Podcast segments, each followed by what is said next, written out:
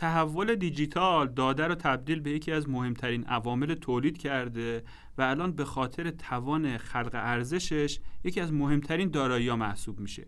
اما داده در کنار همه ارزشهایی که داره آیا می‌تونه به افزایش عمر آدم هم کمک کنه؟ یه جواب سرراستش رو باید تو فناوری های پوشیدنی سراغ گرفت که دارن مراقبت های بهداشتی و سلامت فردی رو تو جهان متحول می‌کنن. اکانومیست تو سرمقاله شماره هفته می با عنوان The Quantified Self و علاوه بر اون توی فصلنامه فناوری جدیدش با عنوان Measuring Up به انقلاب فناوری های پوشیدنی تو مراقبت های بهداشتی و سلامتی پرداخته و این موضوع از زوایای مختلف با چندین مقاله تحلیل و بررسی کرده. تو این گفتار از فصل سوم فارکست هفتگی با دکتر حسین نیلی مروری داشتیم بر مهمترین نکاتی که تو این مقالات به اون اشاره شد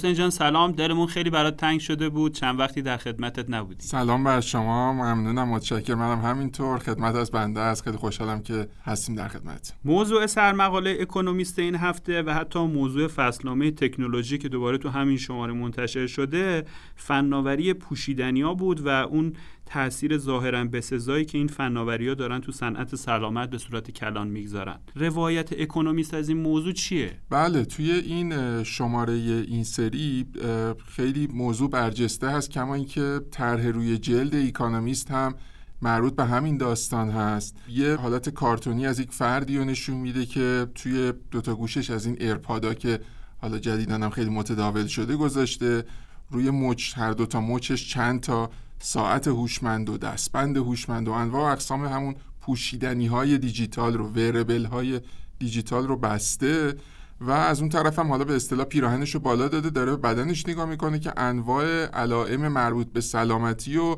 تو قالب نمودار و جدول و خلاصه عدد و رقم دارن بهش نشون میدن. عنوان درشت این شماره هم که روی باز خود جلد هست میگه همون که اشاره هم کردین خودتونم.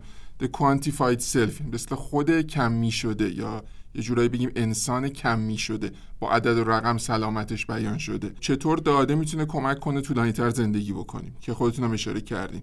عنوان سرمقاله میگه که بله این فناوری داره حوزه سلامت رو دگرگون می‌کنه متحول می‌کنه و یک خطاب ضمنی هم داره به بازیگرای اصلی که حالا بیشترم مد نظرش نهادهای قانونگذار هستن. میگه این انقلاب رو نگذارید که عقب بیفته. حالا جلوتر صحبت می‌کنیم که چرا ممکنه بخوان اصلا نهادهایی این رو عقب بندازن و چجوری میشه با این چالش مواجه شد. اما برای شروع بحث شاید بعد نباشه از همون مثالی شروع بکنیم که خود ایکانومیست هم تو سرمقاله با اون آغاز می‌کنه. یه مورد فکر می‌کنم خیلی ملموسی هست. خب بیماری های قلبی متاسفانه آشنا هستند برای خیلی از ماها. خیلی فکر می‌کنم درجه نگران کنندگی اونها نیازی به توضیح من نداشته باشه. وقتی که بخشای چارگانه قلب همون بطن و دهلیز و اینها که داخلش قرار دارن هماهنگی خودشون رو تو تپش از دست میدن عملا با یه چیزی مثل یک به اصطلاح میگن قاتل خاموش. مواجه میشیم. باعث میشه که خون یا لخته بشه یا یه به اصطلاح میگن استخرهایی از خون تشکیل بشه pooling به اصطلاح اتفاق بیفته. یه عارضه هست معروف به فیبریلاسیون دهلیزی atrial fibrillation ظاهرا تو دنیای پزشکی بهش AFib هم گفته میشه اختصارا.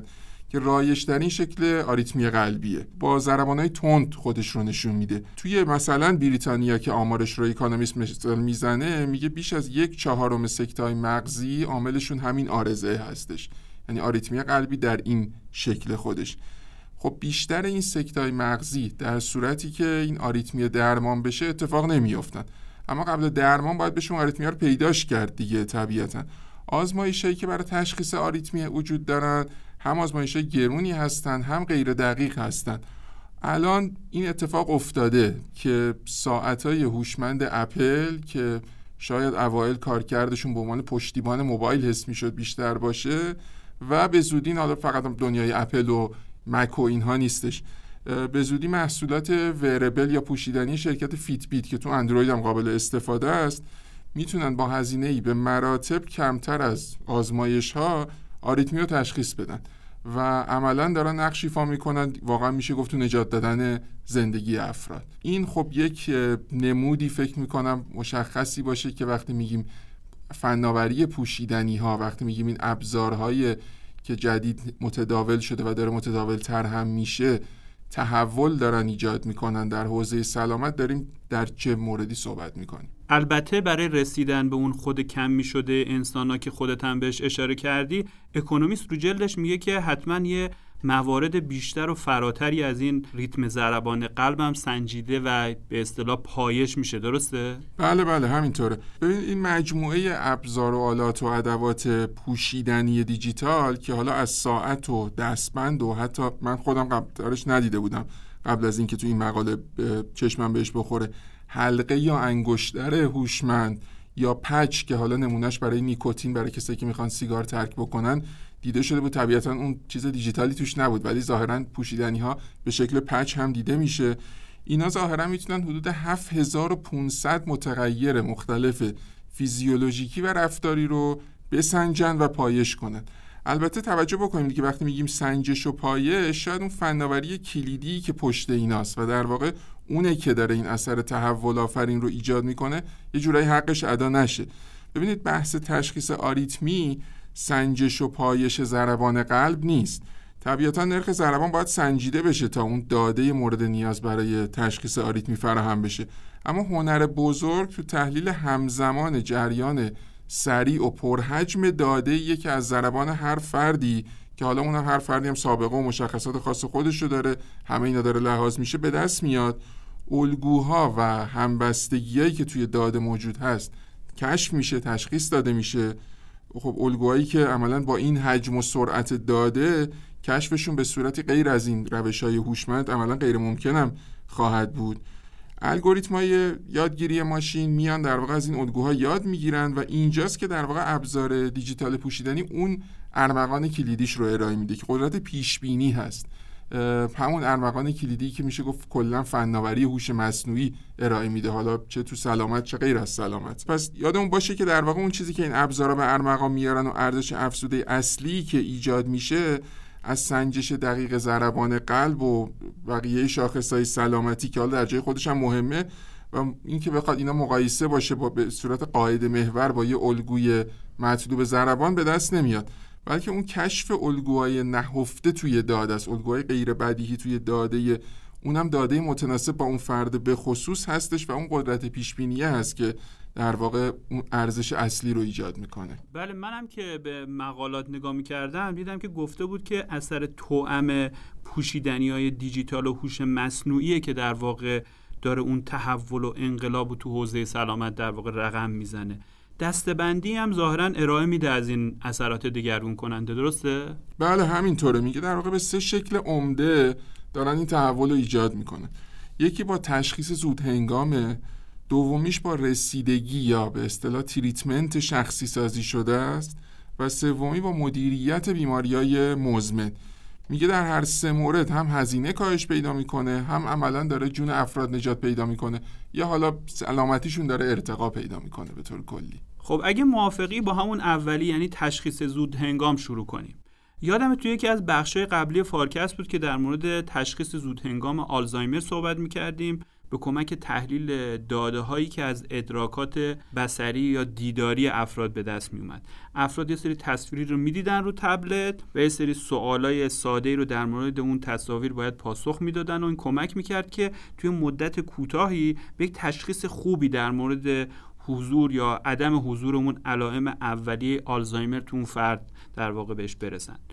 اونجا خب البته ابزار کار تبلت بود و اینجا داریم در مورد پوشیدنی ها صحبت می‌کنیم که عملا به بدن فردم متصل هستن. درست میگم؟ بله بله دقیقا. در واقع همین وصل بودن به بدن یه امکان کاملا جدیدی رو ایجاد کرده که با کمک اون میشه در واقع تغییرات جزئی و نهفته ای که معمولا هم از دید ابزارهای معمولی که سنجش می‌کنن مخفی میمونن میشه شناسایی کرد در حقیقت. مثلا سنسورها می‌تونن مشخص کنن که مدل راه رفتن یه فرد مسن و همین حرکت دادن دستاش که ما تو راه رفتن دستمون حرکت میدیم نشانهای زود هنگام ظهور پارکینسون هستن یا نه؟ مثلا یک نمونهش اینه.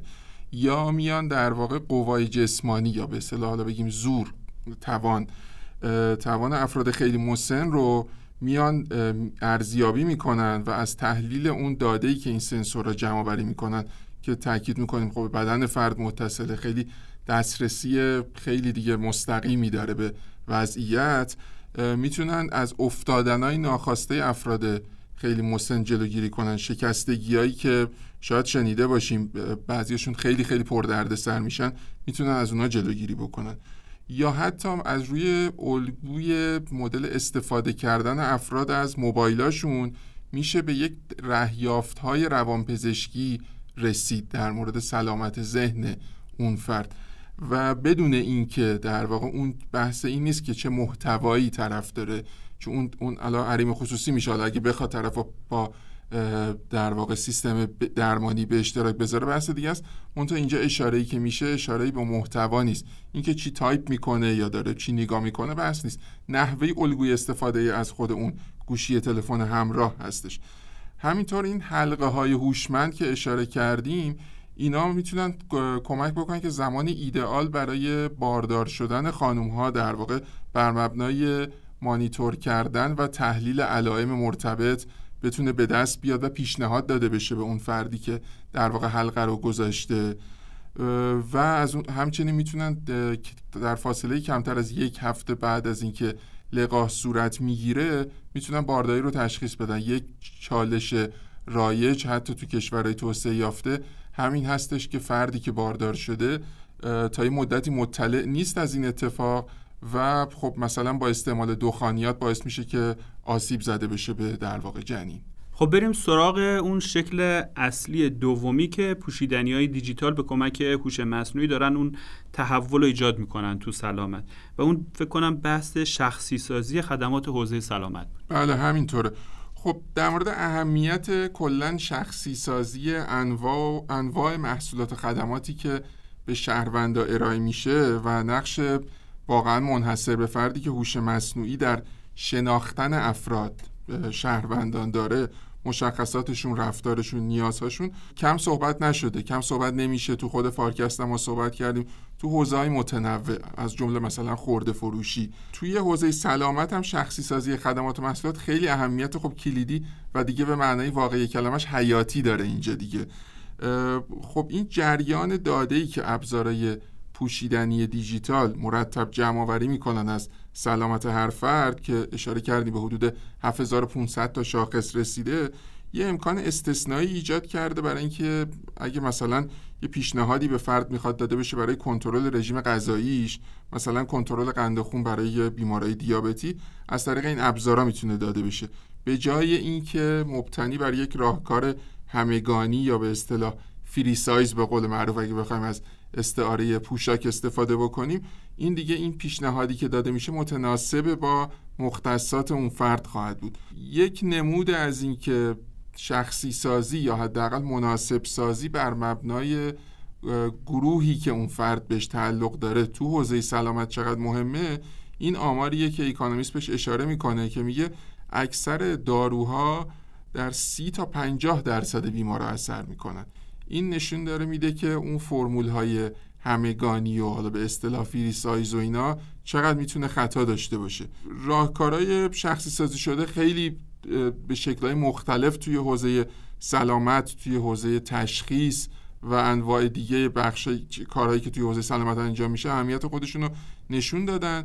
اینجا هم توی حوزه در واقع پوشیدنی ها وقتی که داره اون داده جمع آوری میشه از فردی که اون ابزار رو بسته و پوشیده می‌تونه متناسب با مشخصات اون در واقع بهش اگه هر راهنمایی می‌خواد صورت بگیره صورت بگیره. گفتی که اکونومیست سومین تاثیر مهمه به کارگیری همزمانی و توأم ابزار پوشیدنی دیجیتال و هوش مصنوعی تو سلامت و مدیریت بیماری های مزمن می‌دونه. اینجا این وربلا چه کمکی می‌تونن بکنن؟ بله. خب بررسی نشون میدن که 80 درصد بیماری ها که درصد قابل توجهی هست با تغییر سبک زندگی قابل پیشگیری هستند کلا حالا آمار به نظرم جالب توجهیه. این ابزارهای پوشیدنی دیجیتال با توجه به این نزدیکی فیزیکی که به ما دارن و حتی مرتبتر از موبایل شاید بهشون نگاه می‌کنیم خود به خود به خاطر اینکه خب خیلی به ما شاید نزدیکترن که توی جیبمون هم نیستن خیلی نزدیکن بهمون. در کنار حالا اون حواس پرتی که بعضا برای افراد ایجاد می‌کنن یه موقعیت خیلی مناسبی دارن برای اینکه بخوایم از راهکارهای هوشمندانه و مناسب سازی شده با برنامه شخصی هر فرد استفاده بکنن تا سبک زندگی افراد رو ببرن به سمت سالمتر شدن. اکانومیست میگه مثل مثلا یه مربی شخصی که فقط شما دیگه تو باشگاه نمیبینیدش با اون هزینه های حالا بالایی که دارن و کاملا متناسب با شما بهتون پیشنهاد میده. خب همین الان هم کلی اپلیکیشن هست که کمک می‌کنه ما بیشتر تحرک داشته باشیم بهتر غذا بخوریم راحتتر و سالمتر بخوابیم. وقتی صحبت از ابزارهای پوشیدنی دیجیتال میشه خب این باز با توجه به اینکه اینا به بدن ما متصل هستن و سنسورهایی که دارن که علائم حیاتی رو دارن مرتب رسد و پایش می‌کنن خیلی کارکردشون موثرتر هم می‌تونه باشه. مثلا اشاره می‌کنه به تحقیقات پزشکی که نشون داده هزار قدم اگه یه نفر در روز راه بره مرگومیر می‌تونه بین 6 تا 36 درصد کاهش پیدا بکنه. اون اشاره ای که اول اکانومیست می‌کنه به این که میگه می‌تونید طولانی تر زندگی بکنید به کمک اینا فکر می‌کنم از این داستان نشأت گرفته. خب این پیوسته پایش کردن عملا کمک می‌کنه که افراد نظارت هاشون نظارت شدن هاشون رسیدگی به سلامتیشون محدود نباشه به چند دقیقه نمی‌دونم ده دقیقه یه رب نیم ساعتی که تو مطب دکتر یا درمانگاه حضور پیدا می‌کنن با هزینه های بالا. یه عدد و رقم قابل توجه بخوایم بگیم آمریکا سالانه به ازای هر بیمار دیابتی 10 تا 20 هزار دلار هزینه می‌کنه که در سطح ملی میشه 280 میلیارد دلار. نصف کل بودجه مدارس دولتی هست توی آمریکا. یکی از این اپ های کنترل دیابت نشون داده شده که می‌تونه هزینه به ازای هر بیمار رو بین 1400 تا 5000 دلار کاهش بده که اگه نسبتش رو نگاه کنیم هزینه 10 تا 20 هزار دلار بود. این میگه می‌تونه بین 1400 تا 5000 دلار. یعنی چه بسا تا نصف می‌تونه که کاهش بده. در نتیجه اون مدیریت بیماری های مزمن از طریق در واقع پایش علائمی که مرتبط با سلامتی هستند و ارائه راهکارهایی که مناسب سازی شده هستش با ویژگیهایی که هر فرد داره و کمک می‌کنه که افراد سبک زندگی سالمتری داشته باشن و به طبع اون در واقع از بیماری ها پیشگیری بشه قابل توضیح هست فکر می‌کنم. میشه پیش بینی کرد که با رواج رو به افزایشی که این وربلای دیجیتال دارن بتونن به تدریج علائم بیشتر و حساستری هم از سلامت افراد رو در واقع اندازه بگیرن. درسته؟ شاید اصلا همین عاملی بشه که به این راحتی اصلا مردم اینا رو کنار نذارن. بله بله همینطوره. یعنی با اضافه شدن به امکاناتی که این ابزارهای پوشیدنی هوشمند ارائه میدن میشه پیش بینی کرد تخمینا هم اینو تایید می‌کنن که استقبال از اونها رو به افزایش باشه. توی سال 2020 ظاهرا 200 میلیون تا از این ابزار فروخته شده. پیش بینی میشه تا سال 2026 این دو برابر بشه. از هر چهار آمریکایی یک نفر یه وربل هوشمند داره که خب عدد قابل توجهی فکر می‌کنم. خب همونطور که اشاره کردین این اقبال از سمت مشتری عرضه کننده رو هم تشویق می‌کنه که مرتب به امکانات اون ابزاره اضافه کنه دیگه. پیش بینی میشه تا همین یکی دو سال آینده یعنی آینده کاملا نزدیکی هم هستش. خیلی از علائم مربوط به سلامت که الان آزمایش خون برای سنجششون ضروریه رو این ابزار بتونن بسنجن و پایش بکنن. از جمله نشانگرهای سلامت کلیه کبد یا نشانگرایات وجود التهاب تو بدن با این امکانات به نظر نمیاد مردم بخوان اینا رو به این زودی ها در واقع رها کنن و بذارن تهی کشو باشه و سراغش نره حسین جان تو عنوان مقاله اکونومیست یک اختارم بود که می‌گفت نذارین این انقلابی که این وربلای هوشمند می‌خوان و می‌تونن تو سلامت ایجاد کنن به تاخیر بیفته. با این مزایایی که برای این ابزارا مطرح کردی چرا ممکنه کسی یا نمی‌دونم یه نهادی بخواد یه همچین تحولاتی به تعویق بیفته؟ خب این ابزارا تو محل تلاقی دو تا حوزه دارن کار می‌کنن که هر دوتاشون هم حساسیت حالا صحیح و قابل درک نهادهای ناظر رو در واقع میطلبن یکیش اینه که به هر حال صنعت سلامت خیلی محافظه کاره در مجوز دادن به هر ابزاری هر هر وسیله هر چیزی که بخواد به نحوی با سلامتی افراد سر و کار داشته باشه. البته این ابزارها خب چون حالت به اصطلاح میگن نان اینویسیو دارن غیر تهاجمی هن و در واقع صرفا دارن کار اندازهگیری انجام میدن. مثلا دارویی نیستن احیانا یه چیزی شبیه اون. حساسیت روشون کمتر هست اما وجود داره. ایکانومیست میگه مراقب باشیم که در واقع اگه اگه می‌خوایم رو ایمنی ابزارها نظارت داشته باشیم به این معنا که در واقع به بهترین شکل کارشون رو انجام بدن و از اون طرف به هر ترتیب اثر سوئی روی افراد نداشته باشن اگر رو اون می‌خواد نظارت بشه مشکلی نیست. ولی مراقب باشیم که مشکل از ناحیه بروکراسی اداری و کلا یه جورایی لختی انگار ذاتی نهادهای ناظر و اینها نیاد که چون اینور ارزشی که ایجاد میشه کاملا مربوط به کاملا حیاتیه مرتبط با حیات افراد مرتبط با سلامت افراده اون طرف قضیه هم تو قسمتی که داره کار تحلیل داده و یادگیری ماشین و اینا انجام میشه خب حساسیت داده ها در اوج دیگه دیگه طبیعتا حفظ حریم خصوصی خیلی خیلی مهمه. داده های مربوط به سلامتی افراد هستش. مخصوصا اگه در نظر بگیریم این داده ها سودمندیش وقتی بیشتر میشه که بیاد و, و به نظر میاد به این سمت داره حرکت انجام میشه. بیاد در کنار در واقع داده پزشکی که از بیمار در جاهای دیگه جمع آوری میشه قرار بگیره می‌بینیم که خب واقعا خیلی داده خیلی خیلی حساسی هست. آد افراد و بخش ها و قسمت های سودجو هم وجود دارن که ممکنه بخوان از این داده استفاده سو بکنن شرکت های بیمه و غیره.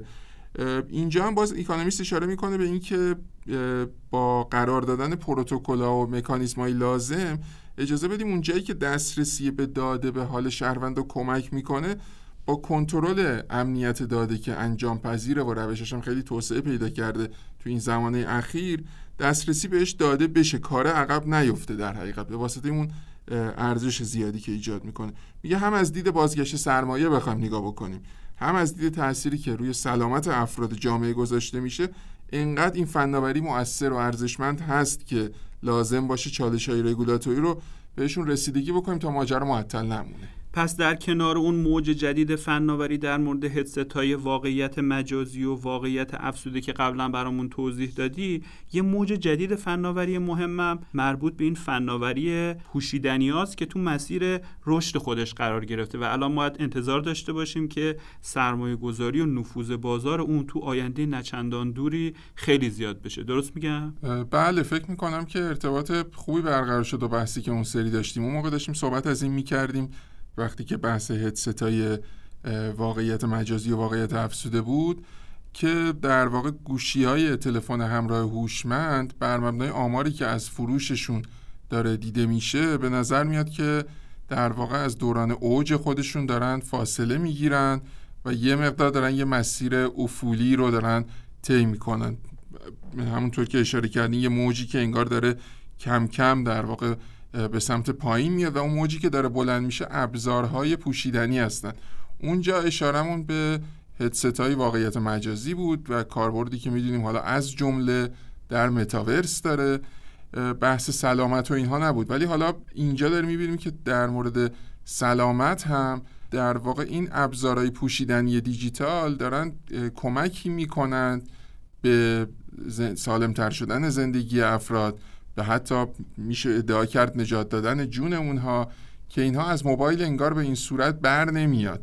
که یه بخشش به خاطر اینه که خب اینا با کمک اون سنسورهایی که دارن خیلی دست اولتر و راحتتر می‌تونن در واقع انواع و اقسام شاخصهای فیزیولوژیک و رفتاری آدم ها رو بسنجن. گفتیم دیگه حتی 7500 تا شاخص رو الان می‌تونن اندازه بگیرن. تازه بعدا قراره یه سری شاخصهایی که الان فقط باید افراد از ماشه خون بدن که بشه اندازش گرفتن بتونن بگن شاخصهای سلامتی کبد کلیه. واقعا جالبه که این امکانات داره توسط اینا می‌تونه فراهم بشه. در نتیجه این ور ماجرا هم که بحث سلامت هست و یه ماجرای مجزایی انگار شبیه این داستان داریم می‌بینیم. همراستا شده یه جوره. یعنی اینجا هم در واقع اگه بخوایم تمرکز کنیم رو کاربردهای در جهت سلامت فردی می‌بینیم که آره انگار موبایل ها از این نظر هم دارن یه مقداری از اون اوجشون فاصله می‌گیرن و دارن به یه نوعی حالا اگه نگیم جاشون رو میدن داره یه موجی بگیم داره خیز برمیداره که یه کارکردهای جدیدی رو داره ارائه میده در این راستا. خیلی ممنونم. واقعا گفتگوی جذابی بود. ممنونم از شما.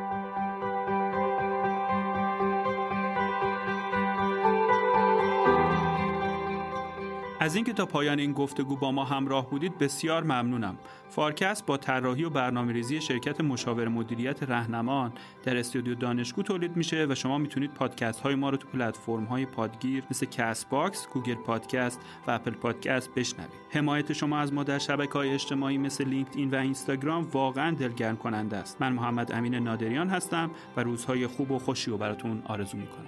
خداحافظ.